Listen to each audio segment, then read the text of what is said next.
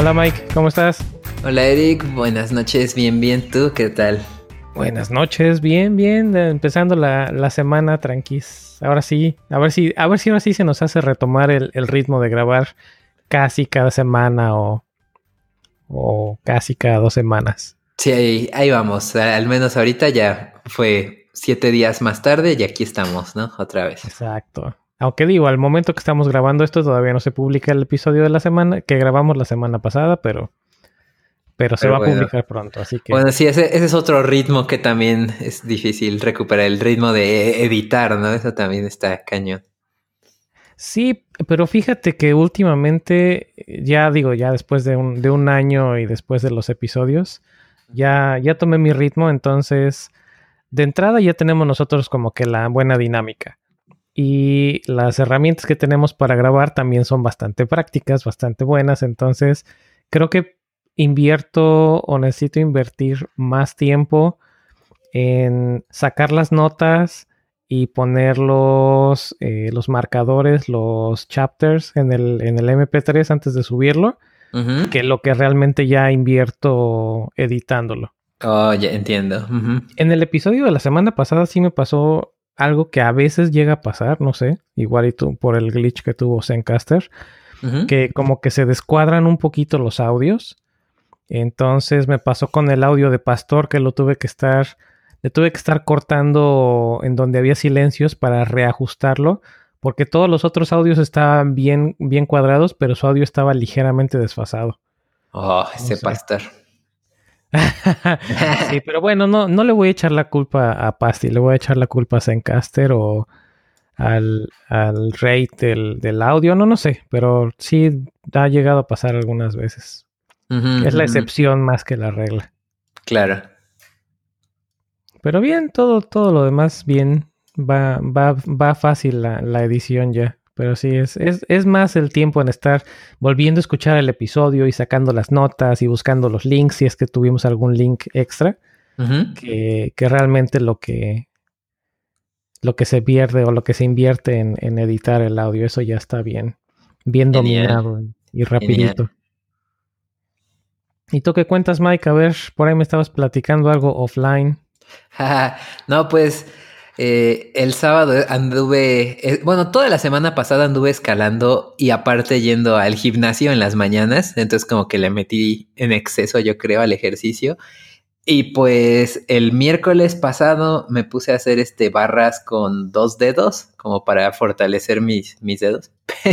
Pero parece ser que, parece ser que eso me, me excedió. Entonces como que estaban medio débiles mis tendones, no sé. Entonces no, no escalé jueves ni viernes y sábado fui a, a, la roca a escalar y digamos que de tanto darle pues me empezó a doler como por mi codo derecho y pues fui hoy a la fisioterapeuta a que me revisara y pues bien, no, o sea, no, no me prohibió hacer ejercicio por suerte, pero este pues sí ya me puso eh, algunos ejercicios que tengo que hacer para calentar y para enfriar y para estirar, o sea, como que para que no me vaya a tronar el tendón, ¿no? Que es como de esas eh, lesiones semicomunes en escaladores que te, empieza a darte, pues, tronar los tendones de, los, de las manos o del codo o así. O sea, primer lugar, o en primer punto, haciendo, ¿cómo dijiste? ¿Barras? Sí, o sea, dominadas, eh, pull-ups. Ajá, haciendo pull-ups con dos dedos y yo creo que ni con tres brazos me saldría completo. no puedo, con tres igual y si tuviera un tercer brazo igual y podría, pero no. O sea, ya desde ahí ya empezamos mal.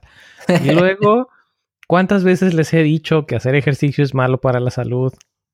Sí, eh, totalmente. Terminas haciendo lesión, terminas con lesiones, terminas con, con problemas. No, no, no. no, no es cierto. Pues sí, y, yo de hecho esperaba que me fueran a decir, no, pues no hagas nada una semana. Y, dije, no, pues voy a aprovechar esta semana que voy a tener libre y programé un pendiente que tengo, que es este, la extracción de dos muelas del juicio que me faltan. Entonces eso voy a hacer el jueves.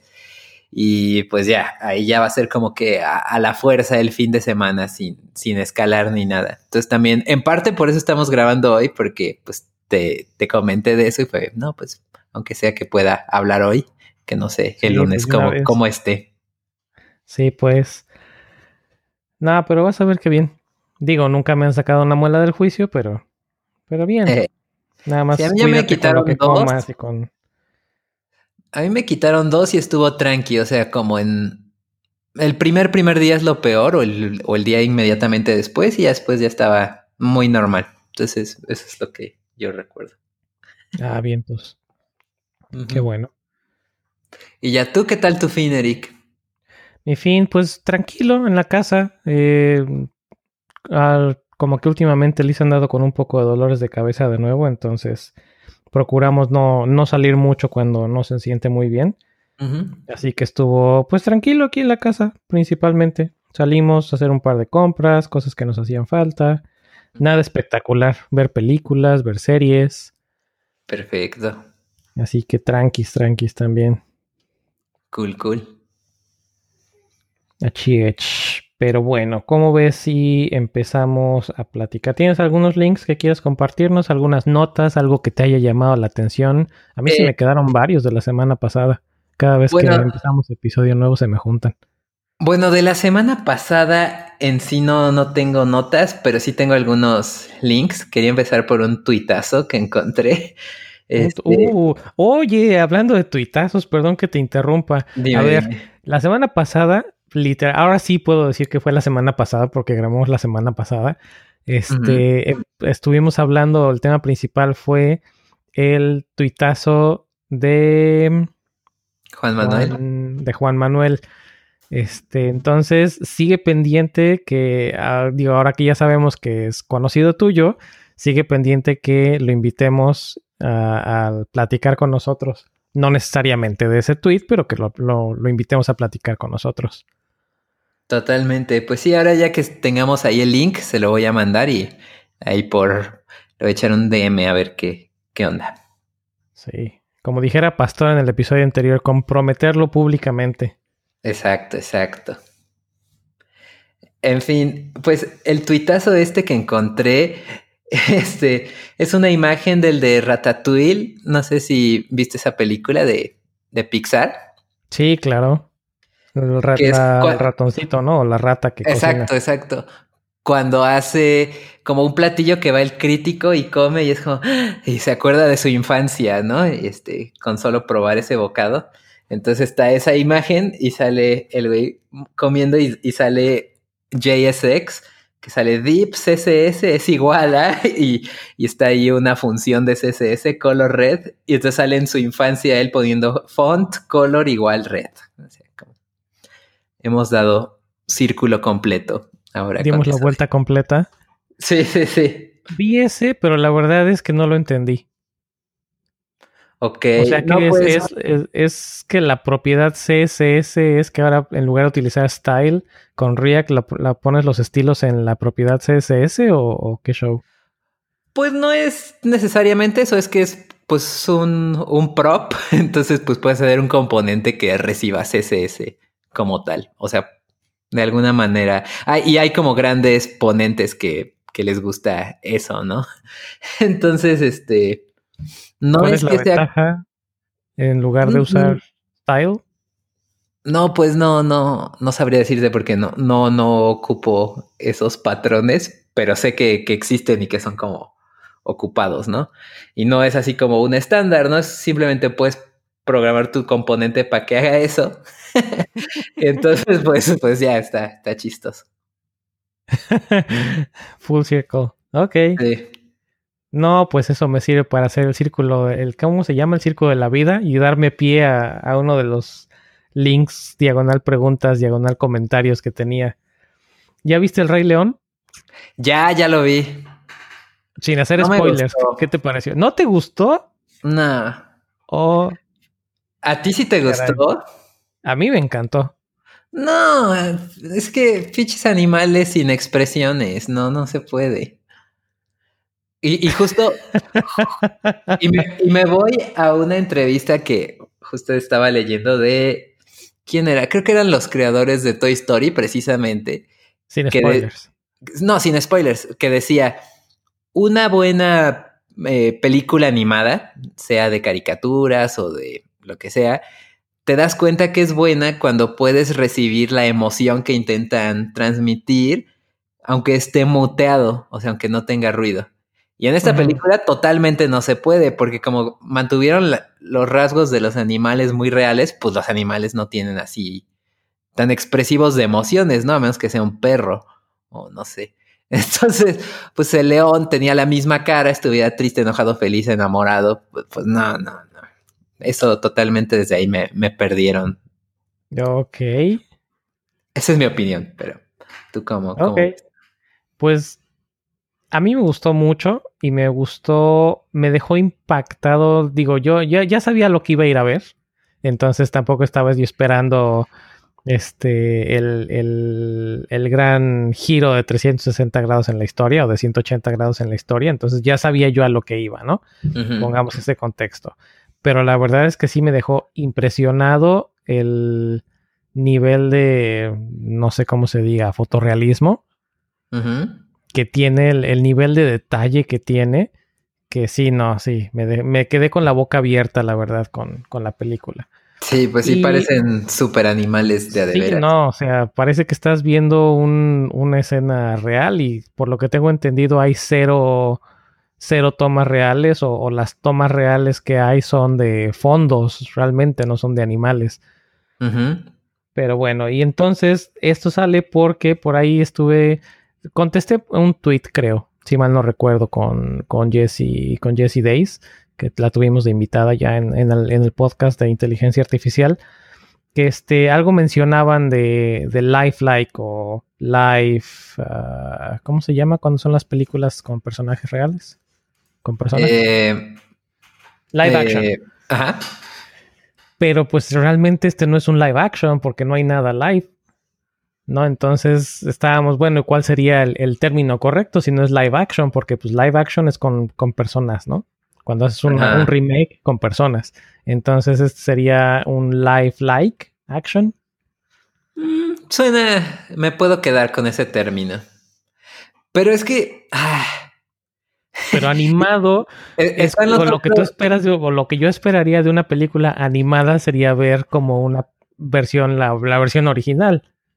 Bueno, la, claro, mucho más, versión. Mucho más emotivos, ¿no? Los animales o...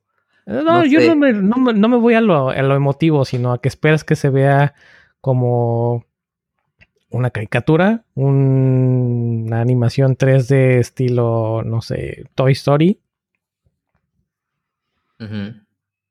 Donde estás viendo los personajes, pero tiene algo tienen las texturas o los paisajes o las proporciones que te das cuenta que no es pues que no es como que real. o sea, ves a los juguetes y dices, ah, pues órale, ese juguete sí podría pasar por un juguete real, pero cuando ves a las animaciones de las personas, dices, no, pues esa no es una persona, es una animación. Pero bueno, ese, ese fue uno. Una pues de las estaban también los, que me llamó la atención. Estaban también los memes, los memes más spicy que decían eso, ¿no? Este, cuando haces tu película muy realista y entonces no les pones emociones a los animales, pero a la vez no la haces tan realista que no le pones testículos a los leones, ¿no?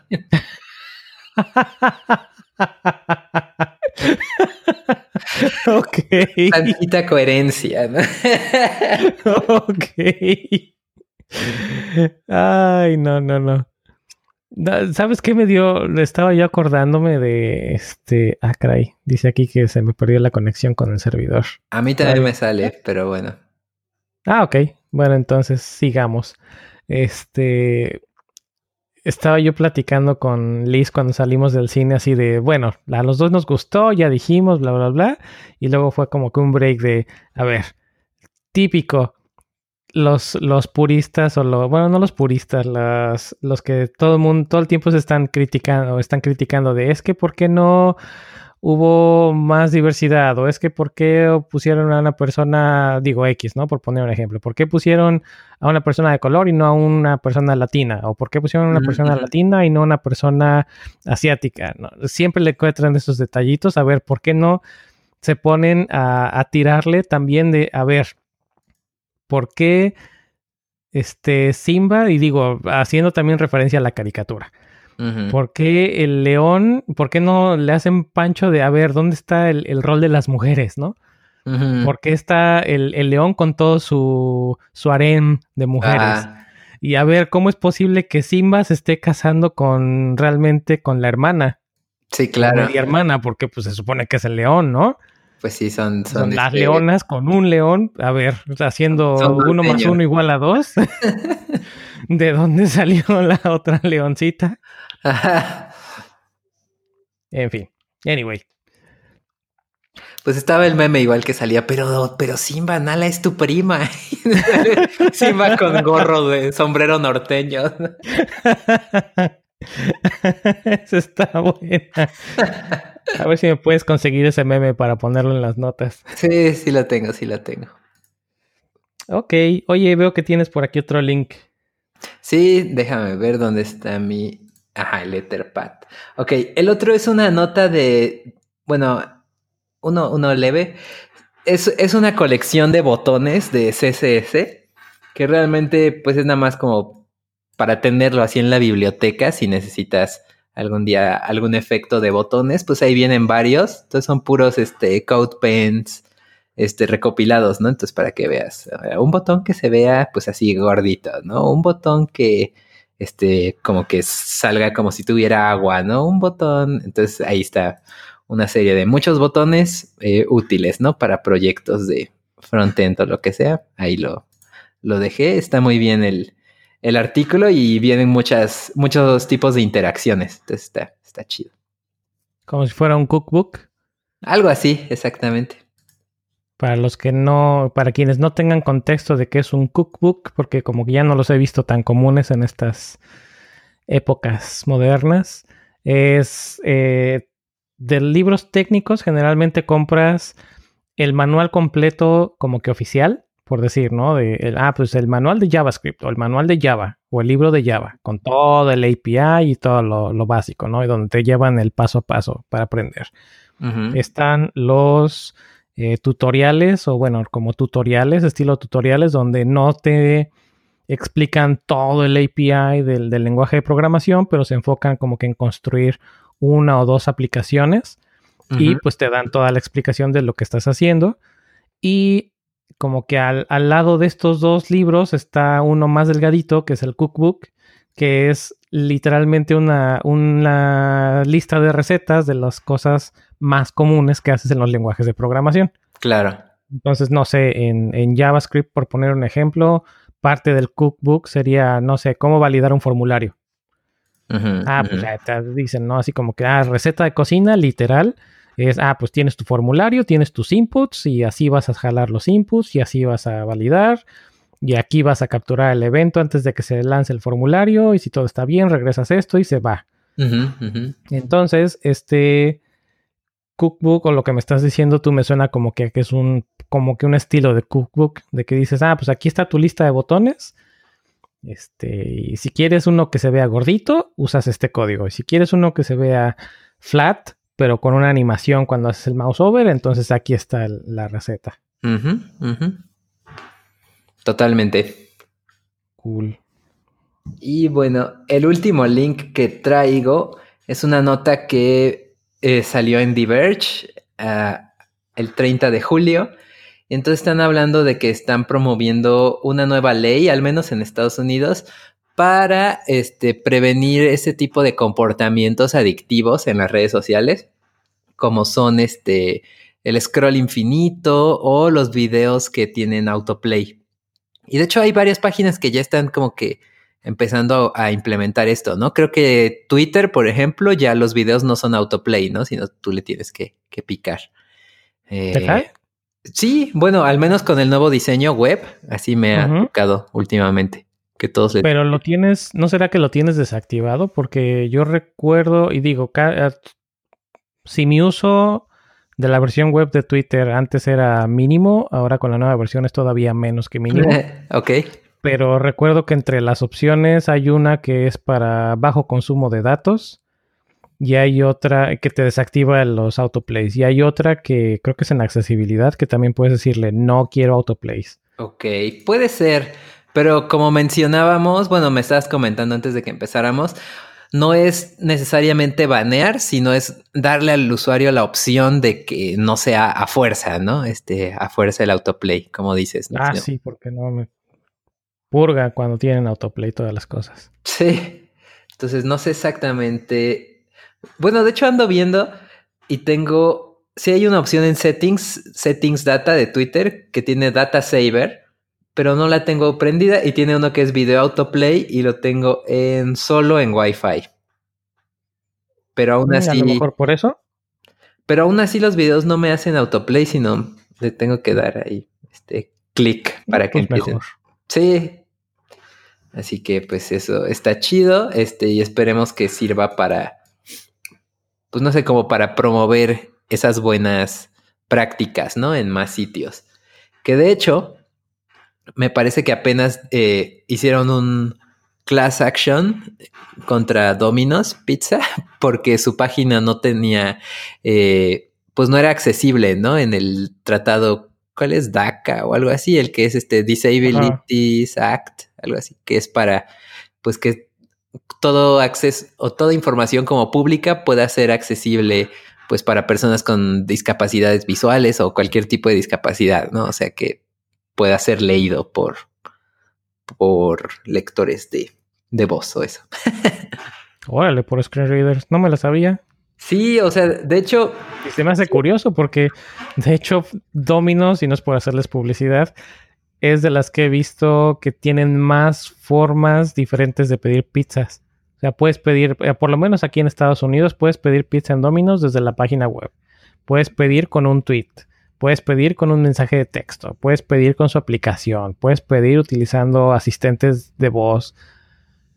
Entonces, sí, se, supongo me hace, se me hace interesante, perdón, sorry. Ajá. Supongo que no va directamente a el hecho de pedir pizza, sino involucra pues toda la manera de acceder a la información, ¿no? Quizás su página en sí misma, pues, que es probable que sea un single page app y entonces pues los botones sean este hrefs vacíos, ¿no? Cosas así. Es lo que me puedo imaginar. O no tienen los tags de accesibilidad correctos. Exactamente, que nada más es un div al que le picas, ¿no? Entonces, pues ese, un lector no, no va a saber qué onda, ¿no? Cómo se lee eso. Órale. Eso también está bien, porque no, no lo veo en las, en las notas, pero se me hace curioso ese, ese class salió, action. Salió ahorita este, relacionado a la nota esta de del baneo, como que va por ahí la cosa, ¿no?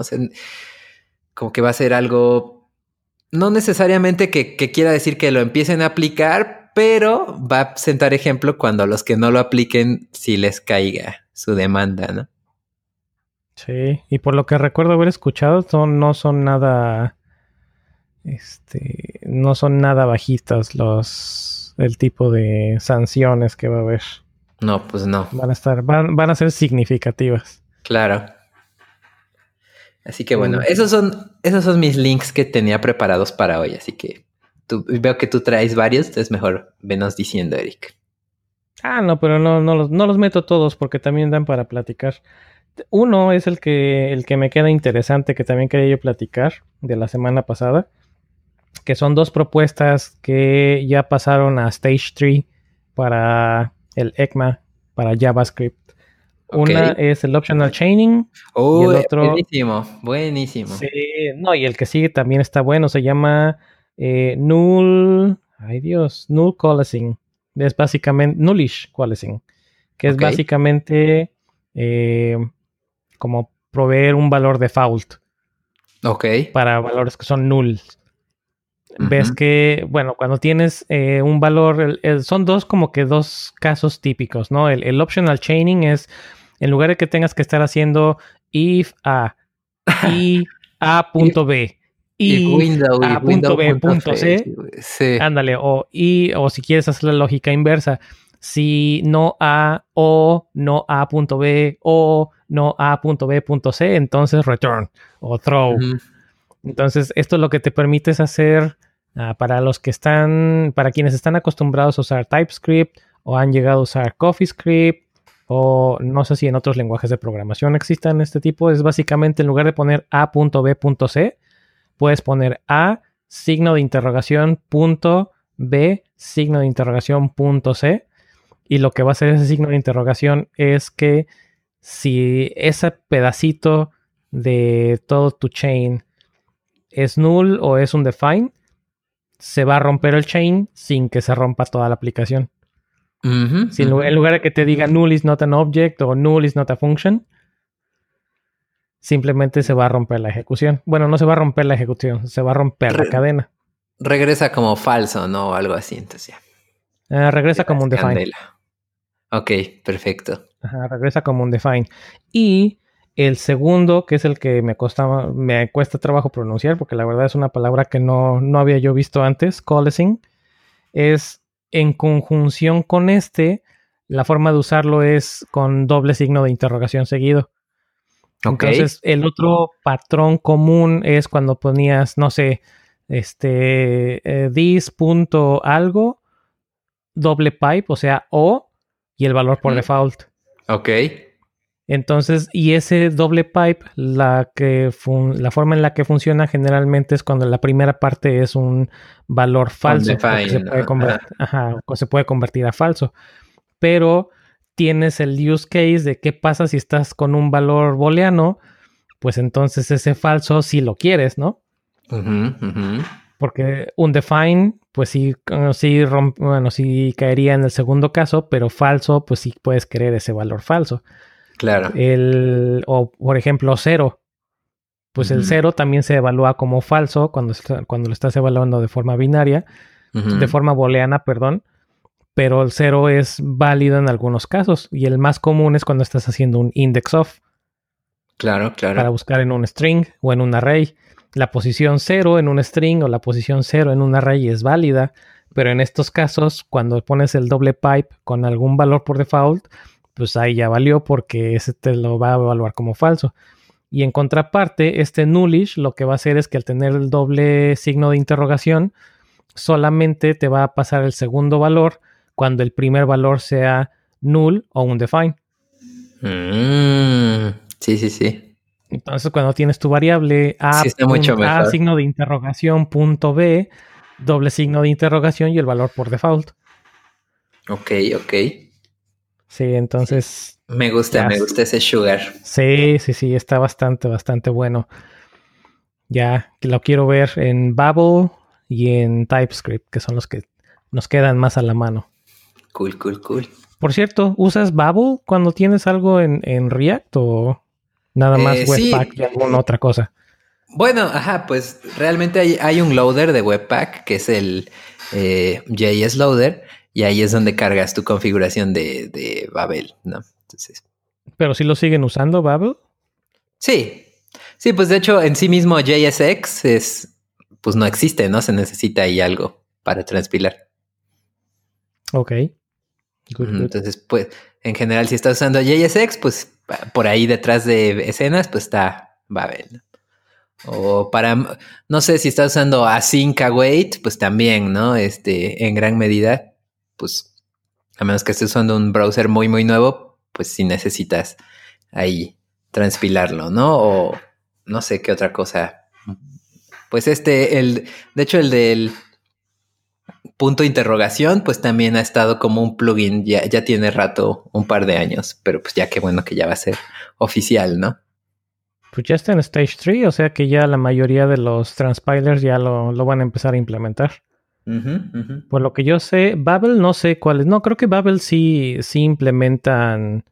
Tienen de todos. Este, diferentes, diferentes, ¿no? Features, aunque no estén en, Stage 3. Y de TypeScript, lo que sé es que sí es. Solamente implementan features que están en Stage 3. Exactamente. Sí, de, de, de Babel hay todos, ¿no? Entonces tú puedes decir este Creo que es preset emp y ya tú le puedes decir si quieres todos o solo los de stage tal o solo los que de año tal. Y aparte, si tú quieres, manualmente puedes instalar los que tú quieras, ¿no? Hasta los que estén en, alfa o así. Cool. Y ahorita que estamos hablando de esto de rápido, también me acordé que leyendo la nota y creo que en los comentarios de, de la nota cuando la leí, había por ahí un comentario de, hoy, bueno, está muy interesante esto, pero ¿de qué forma puedo estar al tanto cuando un feature lo pasan, por ejemplo, de stage 0 a 1, o de 1 a 2, o de la 2 a la 3, o a la 4, que es cuando ya está aceptado y listo para implementarse en todos los browsers. Este, y la respuesta, que era algo que yo no sabía hasta que leí eso también, es que todo lo que eh, lleva el, TC39, el TC39, que es el comité que sigue todo el desarrollo de ECMAScript, todo está en GitHub. Sí, sí, sí. Entonces, literalmente le puedes dar follow a la propuesta que te interese o le puedes dar follow a todo el repositorio y te vas a enterar de todos los updates que haya dentro de la especificación. Cool. Cool, cool, cool. Ese me hizo interesante también. Pero bueno, los dejamos en las notas. Bien, bien. Y parece que Hackro sigue atorado en la lluvia, ¿verdad? Sí, no, pues. No lo veo que llegue. Yo me tardé 40 minutos o así en llegar a mi casa por, por la lluvia precisamente. Entonces, pues Jacro así, pero en el DF ha de estar horrible. No, pues sí, sí, ya de por sí es crítico el tráfico. Ahora con lluvia me imagino que se triplica. Bueno, y esos 40 minutos, generalmente, ¿cuánto es tu recorrido? ¿20? No, pues menos, como 10, 15, así. Ah, somecha. Y bueno, verdaderamente pues es nada, ¿no? Trabajo en mi casa, pero lo más normal es que vaya a la escalada, que está como a 10 minutos. Ah, no, sí, pero a lo que me refiero es... ¿A dónde Más o menos para darme una idea de esos 40 minutos, cuánto es el, el trayecto original. Porque pues yo sé que con la lluvia pues manejas más despacio porque no alcanzas a ver los baches, topes, los la gente que se te atraviesa y luego si se pone muy, muy cerrada la lluvia o muy pesada, pues también cuesta más como que manejar con precaución. Entonces, más o menos para darme una idea.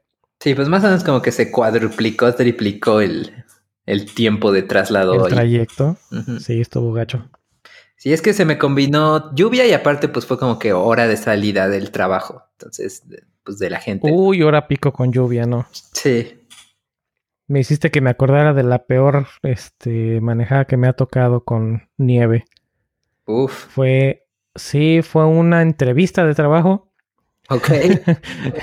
Entonces tuve que ir a la entrevista y de regreso un trayecto que sin tráfico era como de unos 30 minutos. Aproximadamente 30, de 30 a 40 minutos me hice un, me hice casi cuatro horas de camino. Mm. Pues Entre tráfico y la nieve y no, no, no, sí, estuvo, estaba cañón. Así, Muy pesada esa manejada.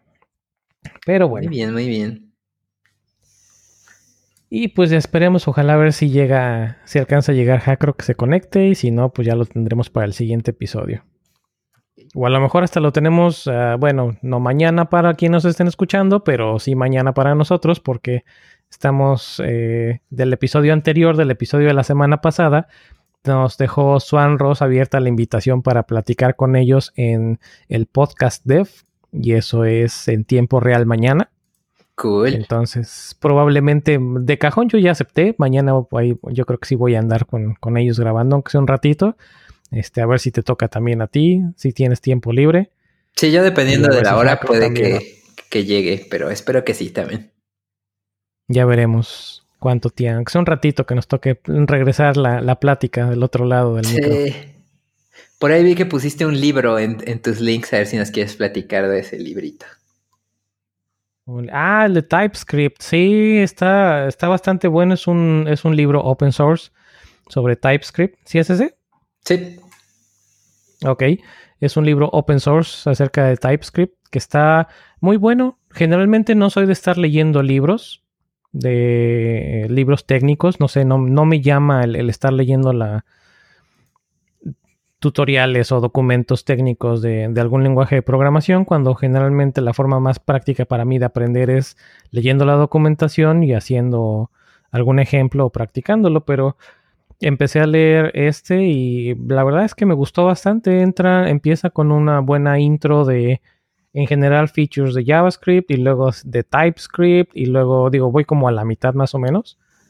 Pero sí está, está bastante bueno y está disponible en línea utilizando Gitbook. Eh, tiene su página de Gitbook que pues, puedes hacer bookmark del capítulo en el que te quedes y puedes hacer, tiene buena navegación con el teclado, entonces puedes hacer adelante, atrás y demás con el teclado.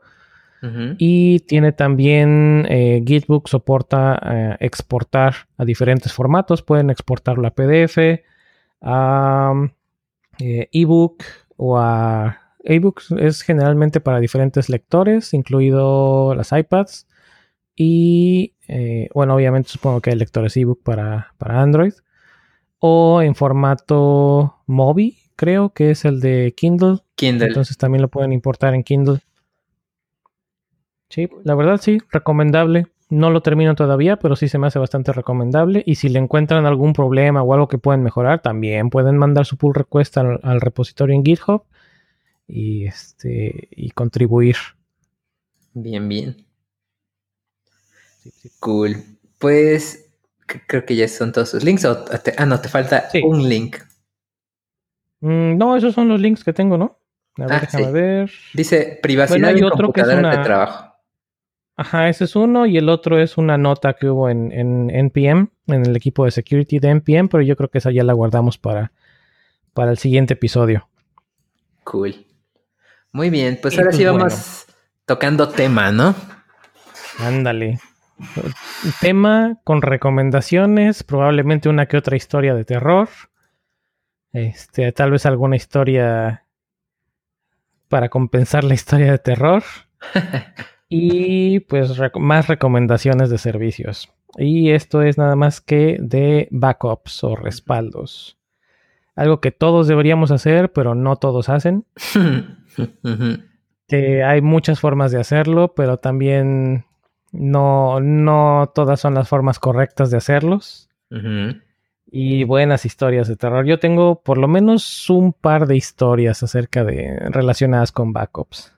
Bueno, empecemos por lo, por la pregunta obvia. ¿Haces backup generalmente de tu computadora? Claro. Tengo backup local y tengo backup remoto. Ah, perrín, ese está más elevado el juego. Sí, tengo backup local. Eh, pues en mi caso soy usuario de Mac, entonces está el respaldo de Time utilizando Time Machine, exactamente. Eh, tenía un respaldo completo de Time Machine en, un disco que tengo en red. Pero realmente ese ya no lo he usado tanto, ya no, ya no es tanta la prioridad a la que le doy porque he sacado la mayor parte de la información, mi información personal que tengo en la computadora y por eso también por ahí estaba el otro tema que ves para otro episodio, que es el de la privacidad en las computadoras del trabajo. Este, pero bueno, dejando eso de lado, como ya casi no tengo información personal en la computadora del trabajo, es mínimo lo que tengo, entonces eh, mi respaldo de Time Machine nada más es en caso de que algo le llegara a pasar a la computadora o alguna configuración llegue yo a mover que no debía de haber movido y no arranque o no funcione bien, entonces con Time Machine puedo restaurarla al último punto donde estaba. Los datos realmente no me interesan tanto porque la mayoría, si no es que el, no sé, el 99% de la información está en, GitHub. Entonces, si hay algo del proyecto que no esté, que no tenga yo, casi todos los días hago push. Entonces, esa información está respaldada de forma remota.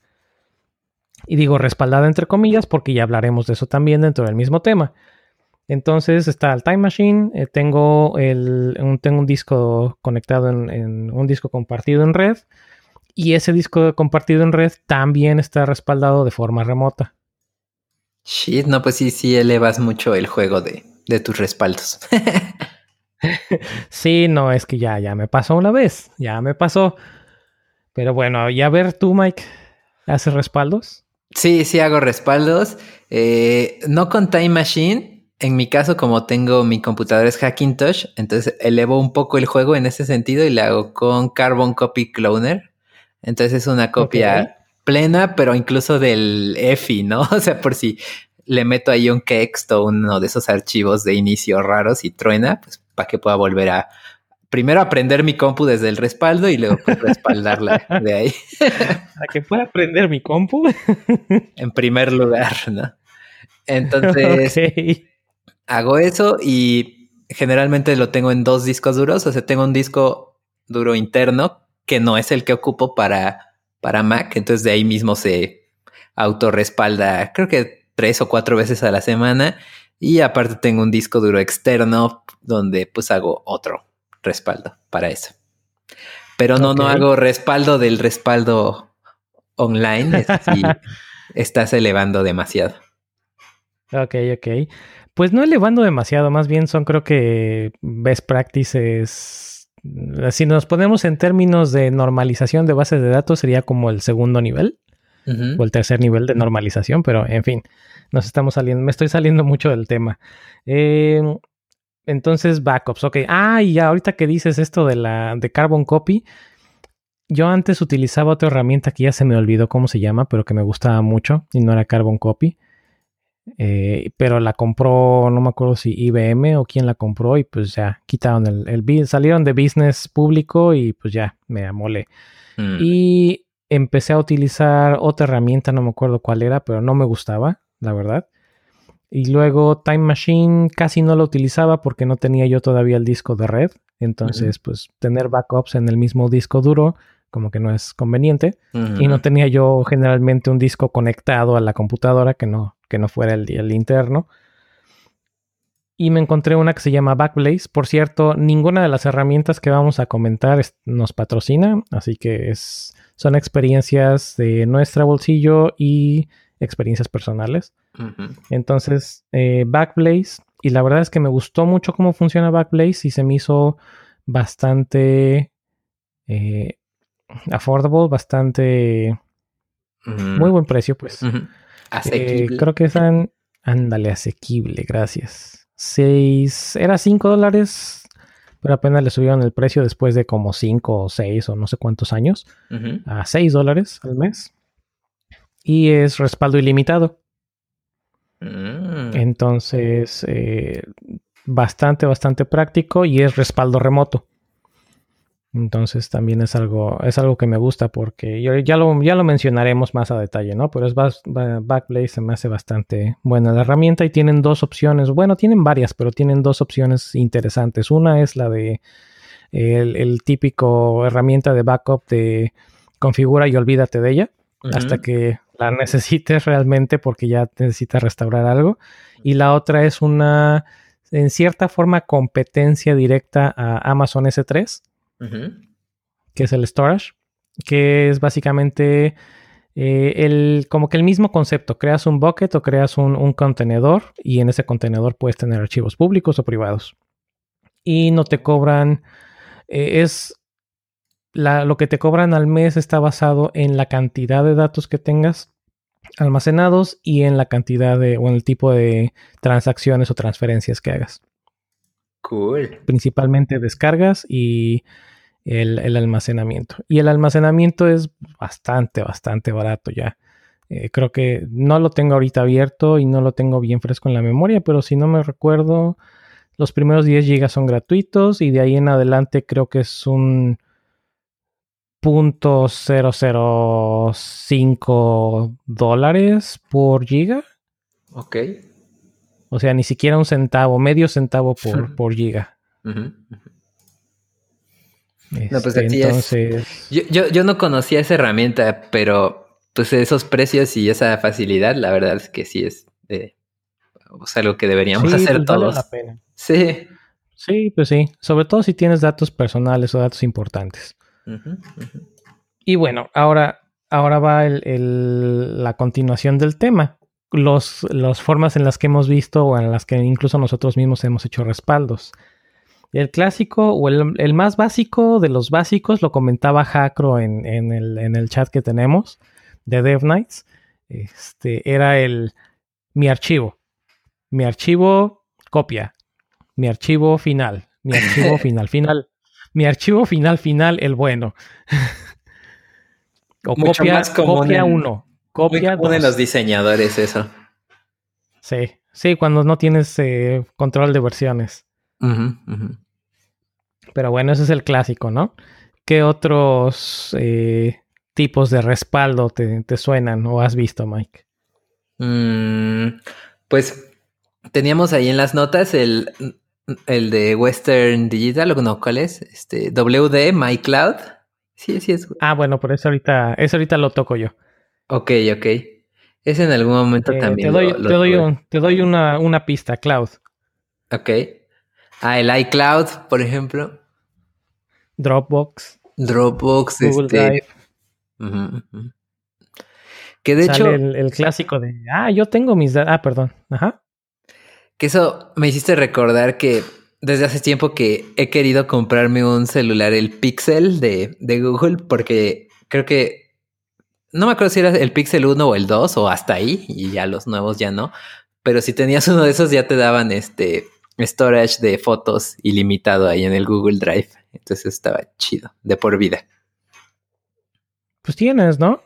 Pero de imágenes hasta Google Drive cierto, de fotos. hasta cierto tamaño. O sea, ahí era imágenes en su resolución original, ilimitada, de por vida. Ah, ok. Ujú. Órale. Entonces Pero- nada más lo compras por el hecho de que te lo den y ya. Sí, pues según yo, eso, e- e- eso vale más que el, que el celular. sí, pues. Pero bueno, pero bueno. Ok, entonces lo que te iba a decir yo es el, el- lo que yo he visto con algunos conocidos es el, pues yo tengo mis, mis datos respaldados en iCloud o yo tengo mis datos respaldados en Dropbox.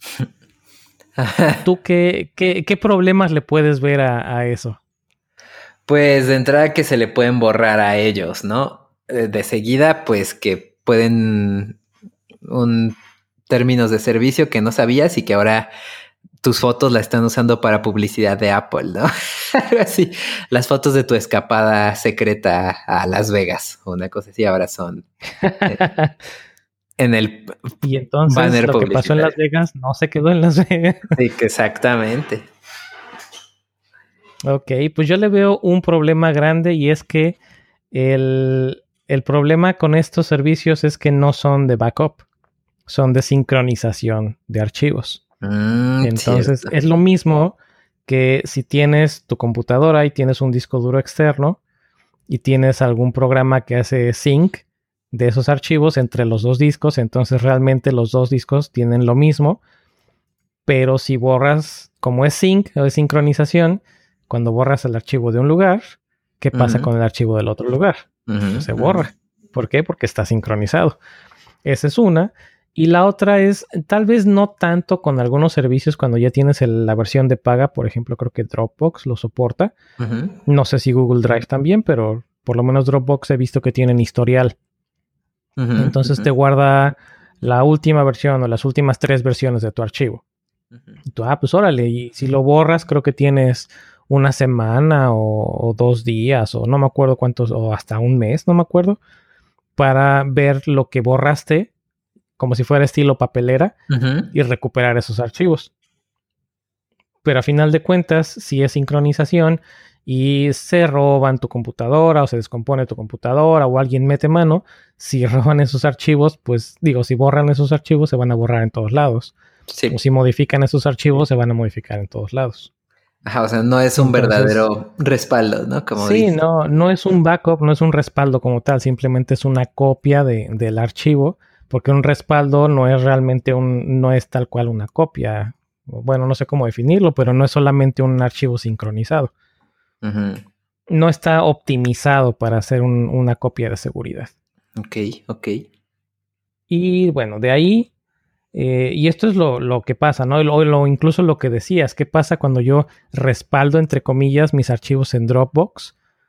Eh, pero de repente me cambian la jugada y ahora resulta con que mis fotos ya son, pues tal vez públicas, o mis datos privados están en la nube y hubo un leak y ahora cualquiera pudo haber tenido acceso a mis datos. Recuerdo haber leído una recomendación que no sé si no sé si en Windows existe este tipo de herramientas, pero por lo menos en Mac puedes crear súper fácil una imagen de disco como si fuera un disco duro virtual que se queda en un archivo y lo puedes encriptar. Entonces lo que a veces recomiendan para tener para usar datos o guardar datos privados en este tipo de servicios de nube o de cloud es que hagas una imagen de disco duro virtual encriptada guardas ahí tus archivos y realmente lo que se está sincronizando a, a estos servicios de, de almacenamiento en la nube son las imágenes encriptadas. Y pues obviamente no, nadie que no tenga la información para desencriptarla puede ver los datos. Pues sí, pero pues si alguien ya sabe hacer eso, obviamente de por sí no va. ¿No? O sea, como que ya estás filtrando demasiados usuarios nada más porque sepan hacer eso de el disco encriptado. Pues no, pues no, pues no, no, es, no es realista. Pues no, no es, no es realista, pero tampoco es imposible porque no necesitas herramientas adicionales. Por lo menos en Mac y estoy casi seguro que en Linux no necesitas herramientas adicionales. Todo es como un casi hacer clic derecho y con eso ya lo, haces. No es que, por lo menos, eh, bueno, lo que yo he hecho en Mac es utilizas una herramienta que se llama Disk Utility y con el Disk Utility creas la imagen, le pones password y listo, ya queda tu imagen encriptada. Ok. Entonces no es que tengas que abrir la terminal y poner un comando con cinco este, flags diferentes y no. O sea, es algo bastante, bastante user friendly. Yo creo que es más bien la falta de, ese sentido común o la falta de ese conocimiento, ¿no? De cómo, de qué es lo que estás guardando y dónde lo estás guardando. Y bueno, antes de que sigamos con, las, con las otras opciones de backup, ¿tienes alguna historia de, de terror de algún backup que, que no hayas hecho? Y pues en mis inicios de mi carrera como programador freelance, pues sí me pasó algunas veces que pues no, no había, creo que en ese entonces todavía no conocía control de versiones, entonces todo era en vivo y en calor por el FTP y pues sí. y sí. La copia, no, ya no sabías cuál era el bueno, si el que estaba en tu computadora o el que estaba en el servidor. Sí, no, no, no, estaba horrible, no, no sé cómo sobreviví, pero aquí estamos con salud. Híjole, yo tengo, yo tengo una buena, bueno, dos buenas. Una me pasó a mí por despistado, por no ponerme otras palabras. Este, y la otra era en, el trabajo. Una que me pasó fue teniendo, y es esa experiencia, ¿no? De que, de que tener backups dentro del mismo disco duro con el que estás trabajando no es una buena idea para nada. Y es que cuando empezaba yo a aprender Linux, tenía yo una computadora con dos discos duros, si mal no recuerdo. Y pues en uno tenía yo mi sistema operativo con los documentos y en el otro disco duro pues tenía yo este... Pues era con el que jugaba y con el que cotorreaba y utilizaba yo Linux y quitaba y ponía cosas. Pero pues llegó el, Llegué a un punto en el que en, en casa utilizaba yo más Linux que Windows.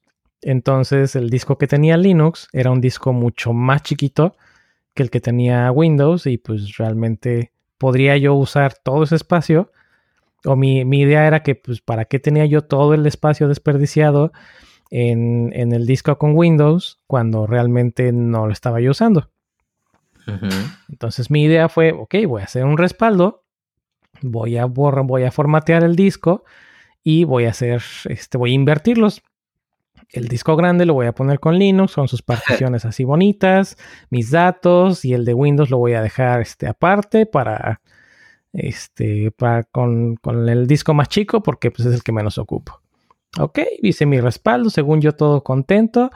Le doy formatear y a la hora que quiero arrancar la computadora, ajá, ¿dónde están los datos? ¿Dónde está Windows? Ah. Pues resultó con que el disco que formateé, particioné y borré era el disco que tenía el respaldo. ok. Y así perdí documentos, perdí muchas fotos y perdí pues todo lo que tenía yo en ese, en ese disco. Y algunos trabajos de la escuela, algunas cosas que, este, no sé, de las primeras cosas que aprendí a hacer de programación y así. Tenía algunas cosas respaldadas en un par de disquets, de esos de 1.4 megas. Pero hasta ahí. Todo lo demás se fue. Uf lo sufrí, este, lo lloré, yo creo que pasé por las, ¿cuántas son las etapas de, de duelo? Siete. Cinco, siete etapas. Sí, pasé por todas las etapas este, en un par de días.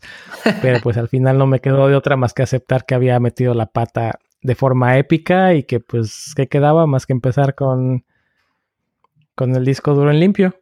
Y pues ya, terminé por instalar el disco duro en limpio, aprendí Ah, aprendí una buena práctica en, Linux, que es tener tu home en una partición completamente aparte. Y entonces puedes borrar todas las particiones que quieras siempre que no toques tu partición de home. Y así puedes cambiar de sistema operativo, puedes subir, bajar, cambiar, hacer y deshacer y tu home sigue intacto. Mm, cool, cool. Sí, pero bueno, esa fue una, esa fue una lección. Y la otra lección era del trabajo cuando estaba yo trabajando en una eh, en un negocio de soporte, de reparación y venta de equipo de cómputo clásico, este, donde llegaban los clientes y a ver, ¿qué es lo que voy a respaldar? No, pues mis documentos, ajá. Ok, no faltaba el que, ah, no sé, ya respaldé todos mis documentos y están en el escritorio, se llama respaldo. Ok, eh, respaldabas la carpeta, entre comillas, respaldo y te dabas cuenta que lo que habían respaldado era nada más era un acceso directo. Ah. Había veces en las que teníamos la precaución, sobre todo cuando eran clientes importantes, no sé, algo de gobierno o, clientes con información sensible, que ya sabíamos que, era información que pues literalmente no se podía perder. Que este, pues tenías como, como que tomábamos precauciones extras. Pero sí había veces en las que decías, oye, no inventes. Y para, ah, bueno, a todo esto, equipo que llegaba para servicio, había una herramienta, no sé si todavía exista. Teníamos, usábamos una herramienta que se llamaba Norton Ghost, que generaba imágenes intactas de discos duros. Sí, la recuerdo. Entonces generabas la imagen del disco, la guardábamos en un, en un servidor que teníamos ahí mismo en la empresa, con un disco duro enorme. Este. Y ya después las imágenes viejitas las quemábamos y las archivábamos por si acaso, nada más por X cantidad de tiempo. Y este, pues de, cajón disco que llegaba de, algún cliente, lo primero que hacíamos era sacarle la imagen completa con Ghost por lo que fuera. Y pues ya la regresábamos y ya se les decía al cliente, a ver, aquí está tu, tu respaldo, revísala. Tienes, no sé, 30 días para decirme si está todo bien y si no, va, vaya tu respaldo. Y pues sí, más, más de dos veces nos llegó a pasar con que le regresábamos su, entre comillas, respaldo y eran puros accesos directos o puras carpetas que según tenían los datos y nunca se habían copiado y así.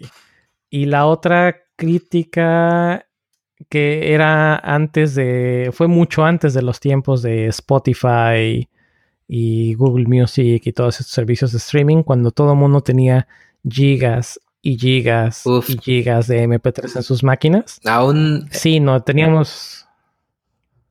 Ajá. Aún los tengo en mis discos duros. Muchos gigas de música. Sí, pues era. Eh, ya de, llegó, un, llegó a un punto en el que sí les decíamos, ¿sabes qué?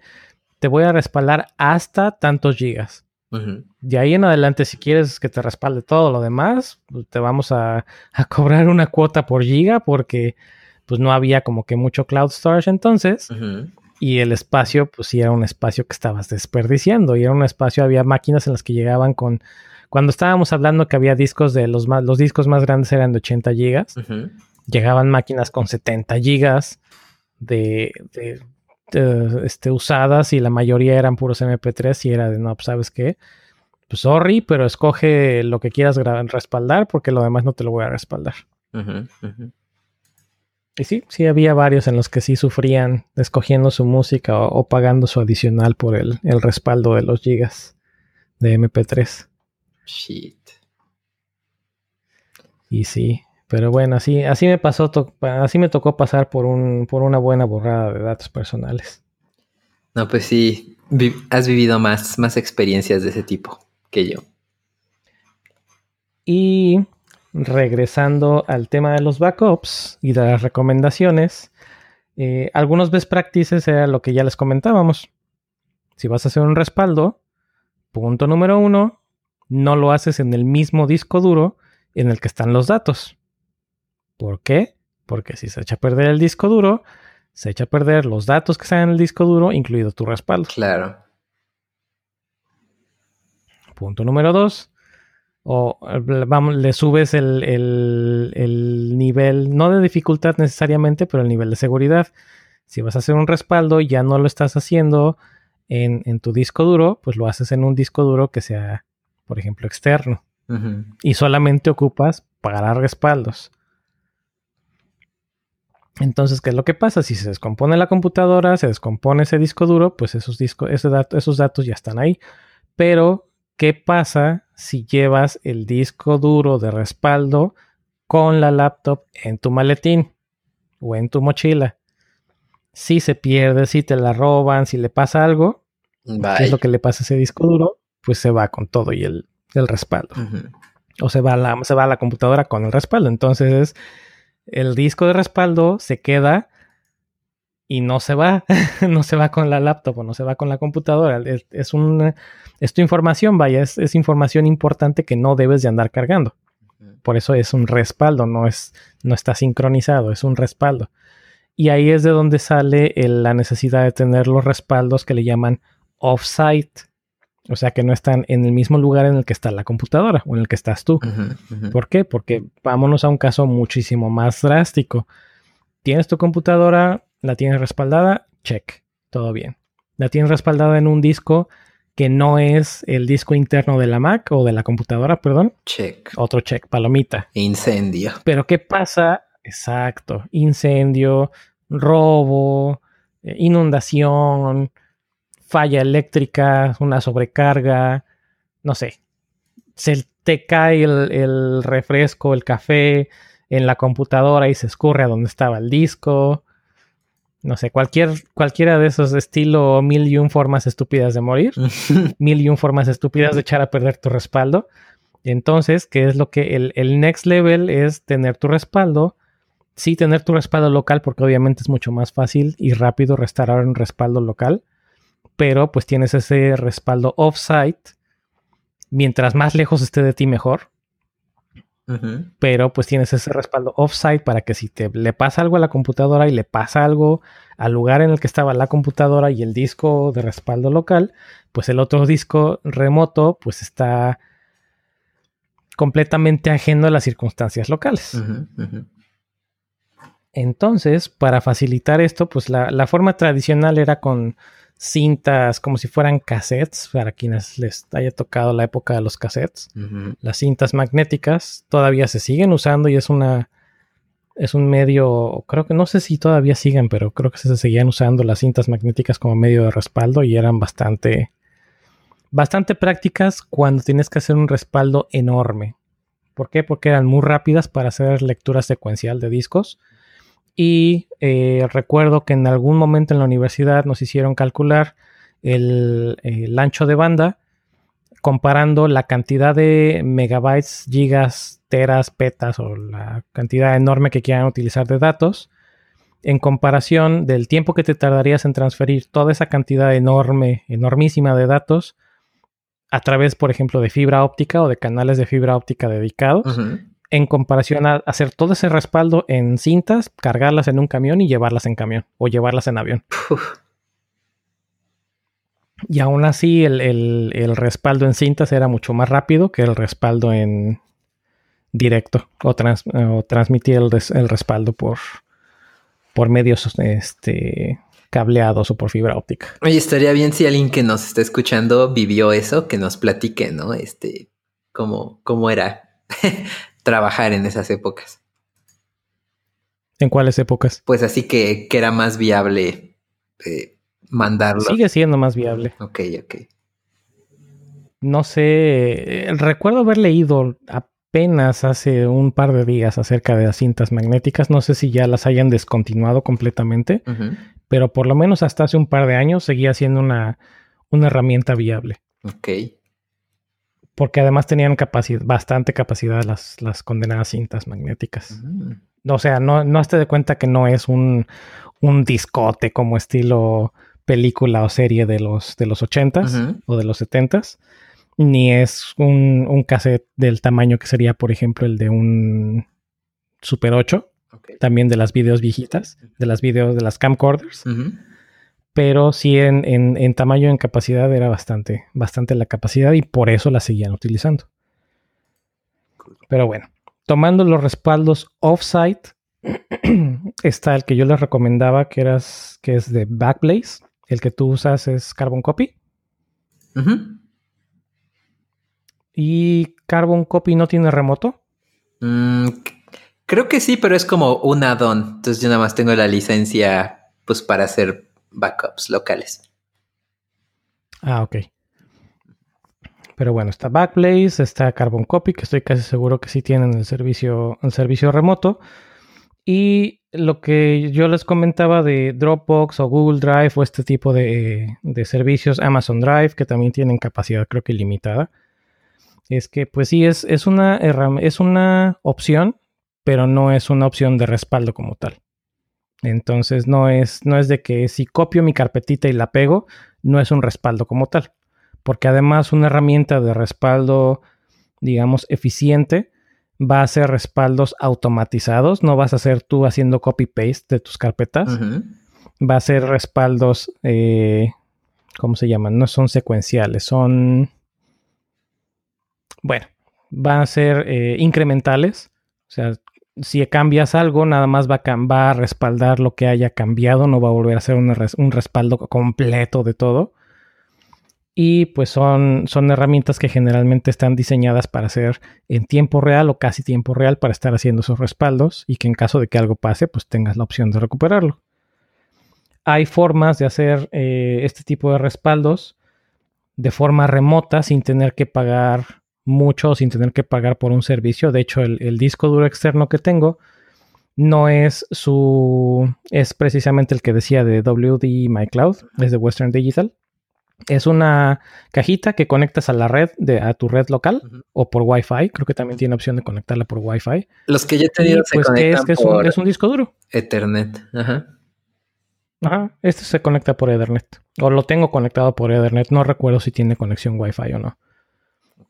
Pero, pues, ¿qué es? Lo conectas a la red y las computadoras lo van a reconocer como una computadora de red o como una unidad de red. Entonces ahí puedes guardar como si fuera un Dropbox, por decir algo. Y la mayoría tienen eh, la opción de obtener como si fuera un reverse proxy con su servicio donde bajas la aplicación o desde la página web. No tienes que tener, no necesitas tener como que una VPN o una IP fija, sino que a través de este, de este servicio, de su servicio, te listan y después te conectan, te hacen como que el, proxy a tu disco para poder ver y cargar y descargar archivos. Y obviamente tienen soporte para, eh, en caso de Mac, para utilizar Time Machine, para hacer tu respaldo que sea de forma automática en el disco duro externo, no en la Mac, o en, en este caso en la Mac, y por ahí estaba viendo que Windows 10 ya también tiene una opción que se llama creo que File, File Restore, File Updates, File Versions, algo así. Este que es, muy parecido, te permite hacer respaldo eh, automático en background de tus archivos y también soporta respaldos remotos. Y para en el caso de mi disco duro externo estaba utilizando primero una, un par de scripts que me hice yo Ah, que utilizaban, sí, primero con rclone. rclone, no, rsync. rsync es una herramienta Linux, bueno, de, ambientes Unix, que también puedes utilizar en Mac y no sé si en Windows, me imagino que en Windows con, con rsync, con Sigwin o algo similar, que te permite hacer sincronización precisamente de carpetas. Entonces puedes sincronizar tus carpetas de un disco a otro disco, de una carpeta a otra carpeta, y esas dos carpetas pueden ser tanto locales como en un servidor remoto por SFTP, por eh, WebDAV o por cualquier protocolo que soporte rsync. Y me encontré una porque precisamente vi que eh, Backblaze soporta, su herramienta de escritorio soporta hacer respaldo de tu disco duro, pero no soporta hacer respaldo de unidades externas. Pero tenían el servicio que le llaman B2, creo, B2. Y este es como si fuera el, de Amazon S3, que es almacenamiento por bloques.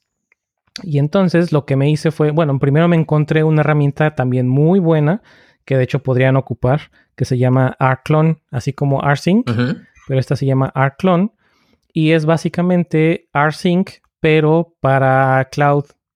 Entonces, si tienes archivos locales, puedes utilizar Arclone para hacer un respaldo literalmente o hacer un sync de tus archivos a, entre algunos, a Dropbox, a Google Cloud, a Google Drive, perdón, a Amazon, a Box y a N otra cantidad enorme de, diferentes archivos, digo, de diferentes plataformas. También soportan Amazon S3 y soportan quién sabe qué tantos otros. Y los obvios, SFTP, FTP, FTPS, etc. Entonces, potencialmente, si quisieras hacer un respaldo de Google Drive en Dropbox, podrías utilizar esta herramienta para conectar Google Drive, conectar Dropbox y hacer sync entre los dos. Cool. Y, pero bueno, lo que, me lo que no me funcionó era que mi script estaba muy mal hecho y entonces literalmente cada vez que corría el script se iban aumentando y aumentando y aumentando la capacidad de, datos usados y pues me puse a...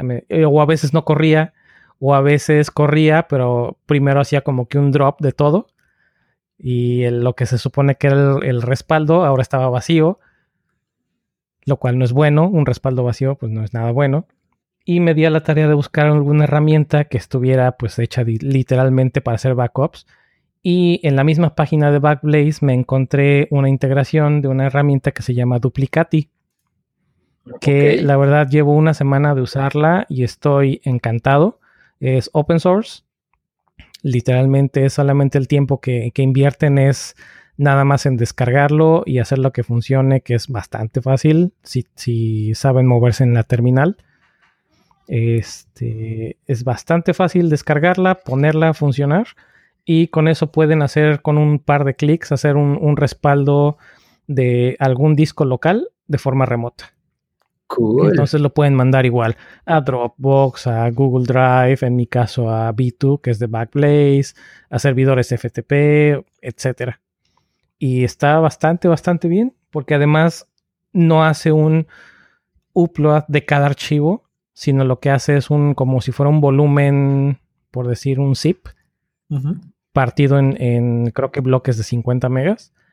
Y en lugar de que se vayan, eh, son tus datos comprimidos en bloques de 50, de 50 megas, o de 50, no, sí, de 50 megas, y eso es lo que hace. Entonces, en lugar de que cargue, por decir algo, de 10.000 archivos y sea una operación por cada uno de los archivos, va a agrupar todos esos en bloques de 50 megas y pues van a ser menos. Cool, oye, eso está, eso sí está muy bien. Y corre en Windows, Linux y Mac. Bien. Está de hecho, eh, está hecha en .NET, creo. Ah, Entonces, en, que en, en, corre con. no, no, no, es, es este, es en .NET. Ok. Y de entrada les puedo decir que funciona en Windows, obviamente porque es .NET, y que funciona en Linux porque la tengo corriendo en un servidorcito local que tengo con, con Ubuntu. Nice.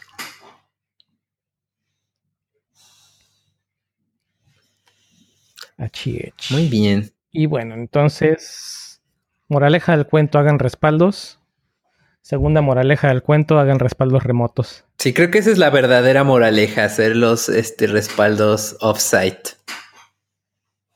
Sí, y hay muchas opciones. Realmente, si quieres hacer tus respaldos, ya puedes hacer tus respaldos con muchas opciones y hacerlos, pues, bastante baratos. La verdad es que este, eh, los meses anteriores, cuando estaba haciendo el, respaldo con mi script, creo que me llegó, el, más caro creo que me llegó de 8 dólares de Backblaze, pero por el, por el storage, no por el, por el blog storage, no por el, plan mensual, porque el plan mensual es fijo, 6 dólares y es ilimitado, pero obviamente ilimitado para respaldos, no es para sincronización de archivos, no es una herramienta que vayan a instalar en su celular o en su computadora para ver de forma remota sus archivos.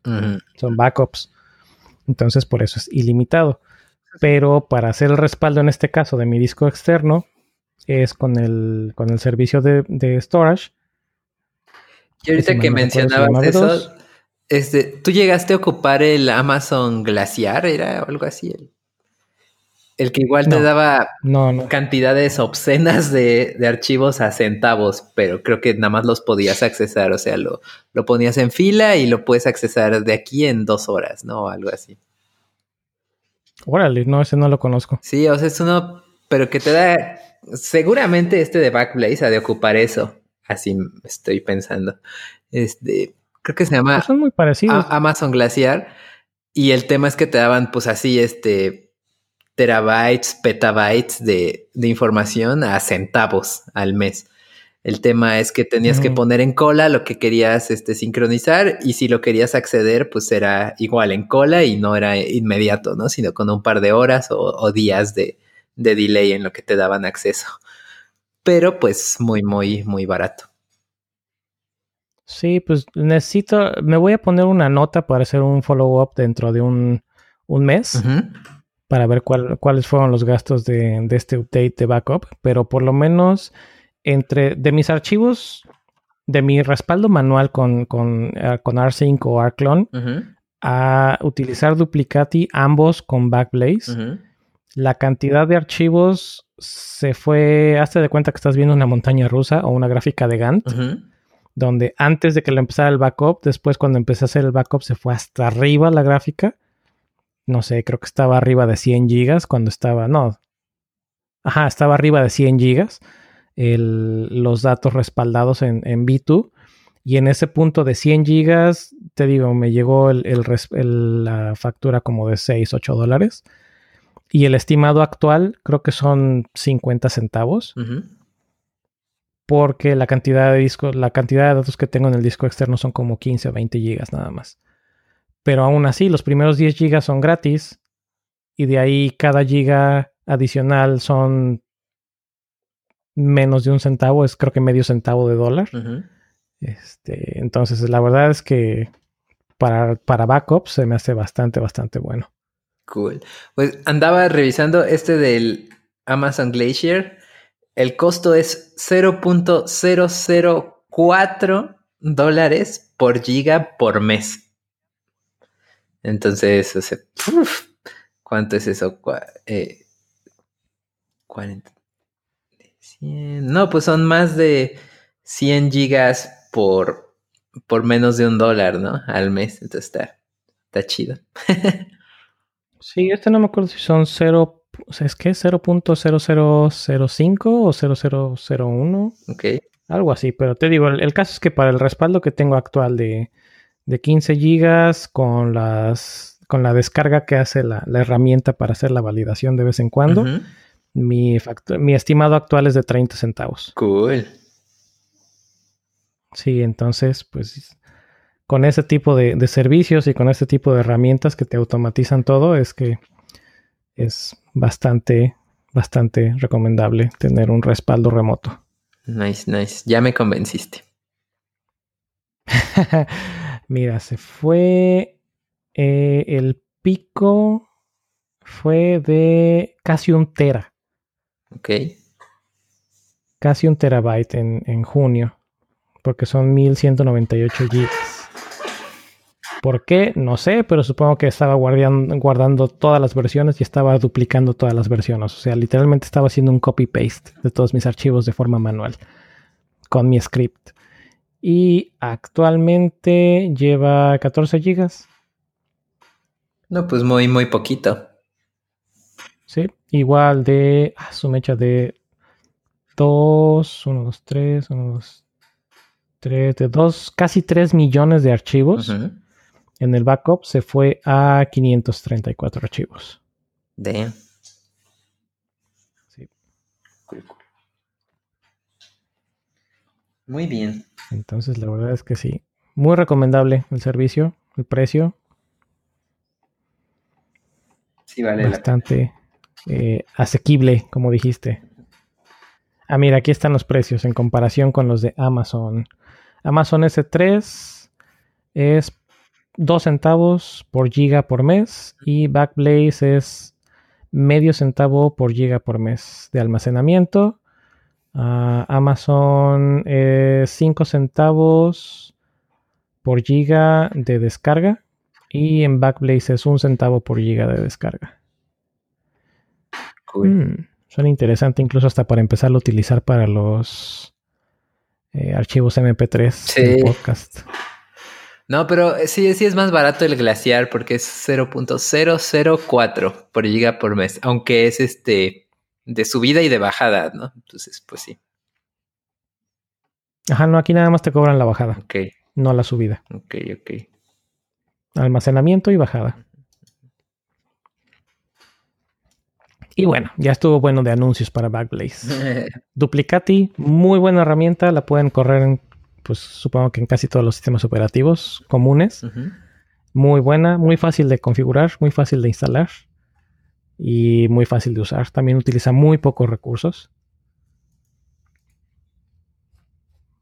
¿Qué más? ¿Qué más? Pues ya, la verdad, utilicen backups, hagan sus backups. Si no saben cómo hacer backups, háganos preguntas y si no sabemos, pues igual y les buscamos las respuestas. Ay, ahorita que digo eso, había una pregunta en, Git, en GitHub, en Twitter de Daniel Rivera, porque pregunté, pedí con preguntas o este historias. Comentarios acerca de backups, ándale, y nos dice que comentáramos experiencias acerca de hacer backups de bases de datos no relacionales como MongoDB.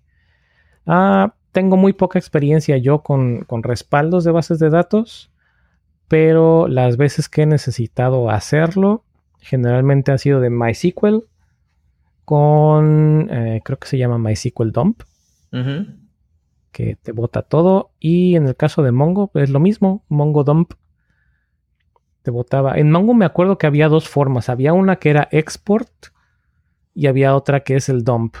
Pero si mal no recuerdo en la documentación y en el curso que llegué a tomar hace años, para hacer backups como tales, era la recomendaba era utilizar el, el Mongo Dump, que era la que botaba toda la, información. Y la guardaba además creo que en forma binario. Órale. Y el Mongo Export, si mal no recuerdo, a ver si me sale aquí rápido, lo que hace es hacer el, export pero en, en texto. Ok, ok. Ajá, sí, literalmente aquí está en rojito y con un warning. Eh, evita utilizar Mongo import y export para hacer una para hacer respaldos de producciones, de instancias de producción. No preservan toda la información completa de Bison. Ok, ok. Así que ahí está lo que me tocó. A ti, Mike, ¿te ha tocado hacer algún tipo de backup de este tipo de cosas? Eh, pues antes cuando hacía desarrollo de, de WordPress, pues ocupaba el WPSLI, WordPress Command Line, y pues ahí le hacía este db export y ya este salía un archivo .sql y ya ese era el que respaldaba. Nada del otro mundo. Ok. Para el WordPress, ahorita que estamos hablando también de backups, en el sitio tenemos configurado un plugin que se llama All-in-One WP Migration. Ah, ese es muy bueno. Muy bueno. Un clásico. Muy, muy bueno. Sí, muy bueno, muy recomendable. Hace el, cuando todavía estábamos en Simplecast, me acuerdo que monté el, el, WordPress con un subdominio. Y pues ahí me puse a capturar todos los episodios, todas las notas que teníamos, todos los episodios, subí los archivos a, S3. O sea, ya lo tenía yo todo literalmente como lo quería, pero obviamente no quería que se fuera el sitio público. Entonces me encontré este, este plugin y levantar el sitio público fue literalmente hacer un respaldo de un sitio, configurar el WordPress en blanco del otro, instalar el plugin y restaurar el, backup.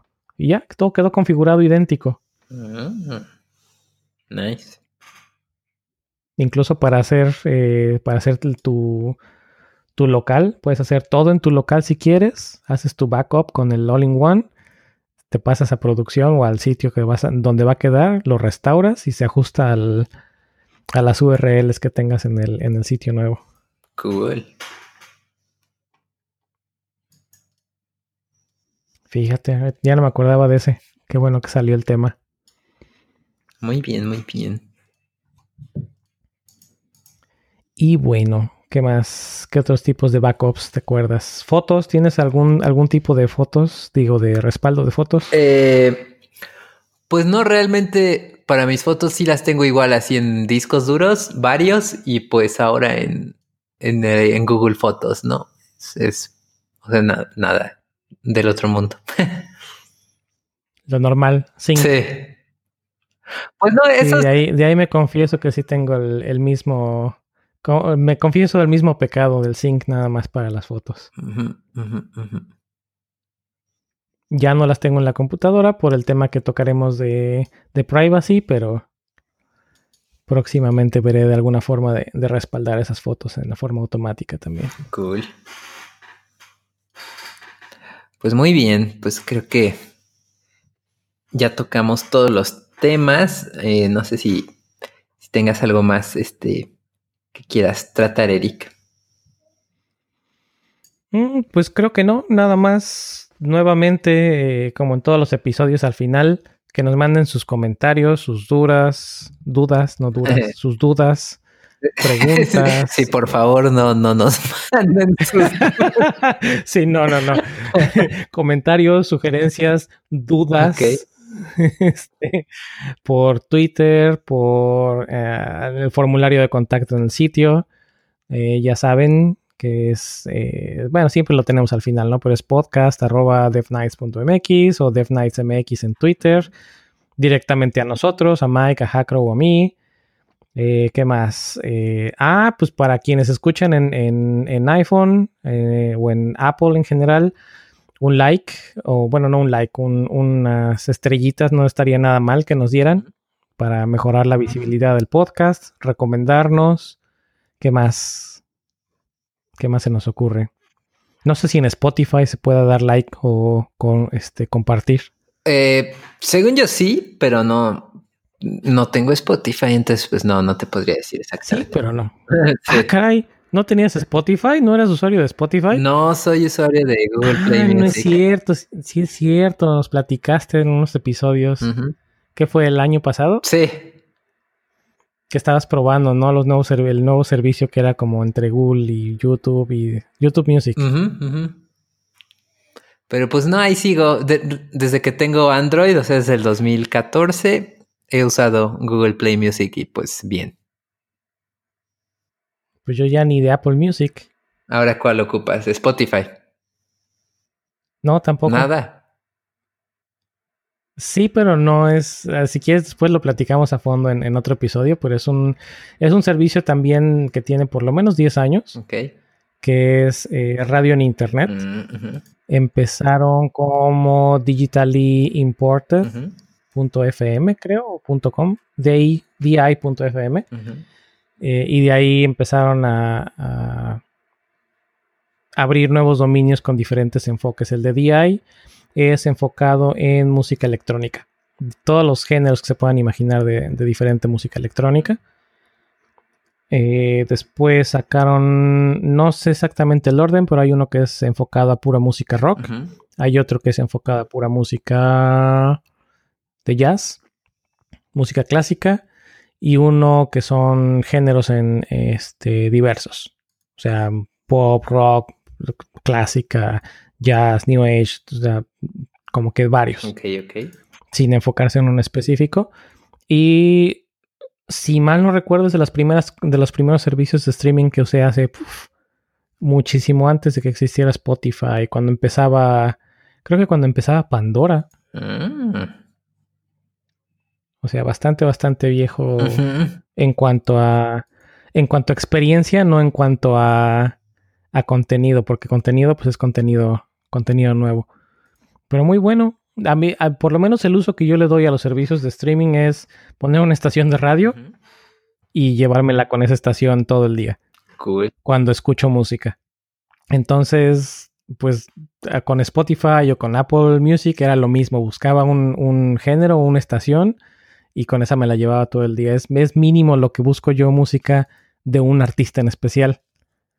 Ok, no. Eh, Más bien me enfocaba yo en el género. A mí sí me gusta encontrar, si encuentro una canción que me gusta, le pongo radio y con esa encuentro otras canciones para volverle a poner radio y así. ok. Sí, no, y este es literal como si estuvieras escuchando el radio, nada más que sin comercial. Bueno, tienen versión gratuita, de hecho. Y en la versión gratuita meten comerciales. Ok. Y la versión de paga creo que son 5 dólares al mes o 40 y algo al año. Y es, te dan acceso a todas las estaciones, de todos los servicios, toda la música electrónica, toda la música de rock, toda la de jazz, toda la música clásica y todas las estaciones variadas que tienen. Y tienen muchísimas estaciones de todos. Nice. Sí, pues digo, un día no estaría de más que le des una, una una escuchadita, diría yo una ojeada, pero pues no es, no es algo que vaya a Le daré una, una pasada. es una, ajá, una pasada al no sé qué género de música te guste más, electrónica. Pues tanto electrónica, este hip hop y de esos de lo-fi, como de esos beats para trabajar. Ya, pues mira, de electrónica en el que es di.fm tienen 1, 2, 3, 4, 5, 6, 7, 8, Tienen 13 por 7. Tienen 91 canales de música electrónica diferente. Nada más en el de música electrónica. Así que para gustos hay. Nice, nice. Sí. Ah, sí, mira. 5 dólares al mes si pagas al mes. Eh, no es cierto. 5 dólares si pagas anual. O 4 dólares si pagas anual por dos años. Y si pagas al mes son 7 dólares. Si es que no quieres anuncios, porque si quieres anuncios es... Ok. Sí, muy bueno. La verdad es que para el uso que yo le doy al, servicio de música en streaming, este me salió a mitad de precio en comparación con Amazon o con Spotify. Y pues es lo que lo uso. Tienen aplicaciones para todos los sistemas operativos. Son compatibles con otras plataformas como TuneIn, este y no sé qué otras aplicaciones de hay. VLC, etcétera. Cualquier aplicación básicamente que soporte radio en internet lo puede reproducir. Nice. Y bueno, ya, ya, nos, ya nos salimos de tema, ya me salí de tema más bien. Pero bueno, entonces estábamos con que mándenos sus preguntas, sus comentarios, sus dudas por Twitter, por correo, al formulario de la página y con gusto las pasaremos en el siguiente episodio o las respondemos en el momento si es algo que podamos responder rápido. Si les interesa participar en algún episodio, también contáctenos y lo platicamos para que estén aquí, como han estado Pastor, Swan Ross eh, y otros en episodios anteriores. Y pues sí, ah, pues también si tienen podcasts que quieran recomendarnos para agregarlos a podcast.fans, también este, le damos una escuchadita por ahí a, dos episodios, platicamos con los hosts del podcast y si les interesa lo agregamos a podcast.fans para mejorar la visibilidad de todos. Bien, bien, me, me gusta mucho esa página. Qué bueno, qué bueno. Y pues ya, eso fue todo de mi lado. Muy bien, pues Mike, ¿algo más? No, pues nada, este, gracias por, por escucharnos y nos vemos en el próximo capítulo. Gracias. Bye. Recuerden que pueden ser parte del show enviando sus comentarios a cualquiera de nuestras redes sociales o por correo electrónico a podcast.devnights.mx. No olviden suscribirse con su cliente de podcast favorito o visitando nuestra página podcast.devnights.mx. Mike es Shell Dandy en Twitter, Eric es E. Ruiz de Chávez en Twitter y yo soy David Jacro también en Twitter.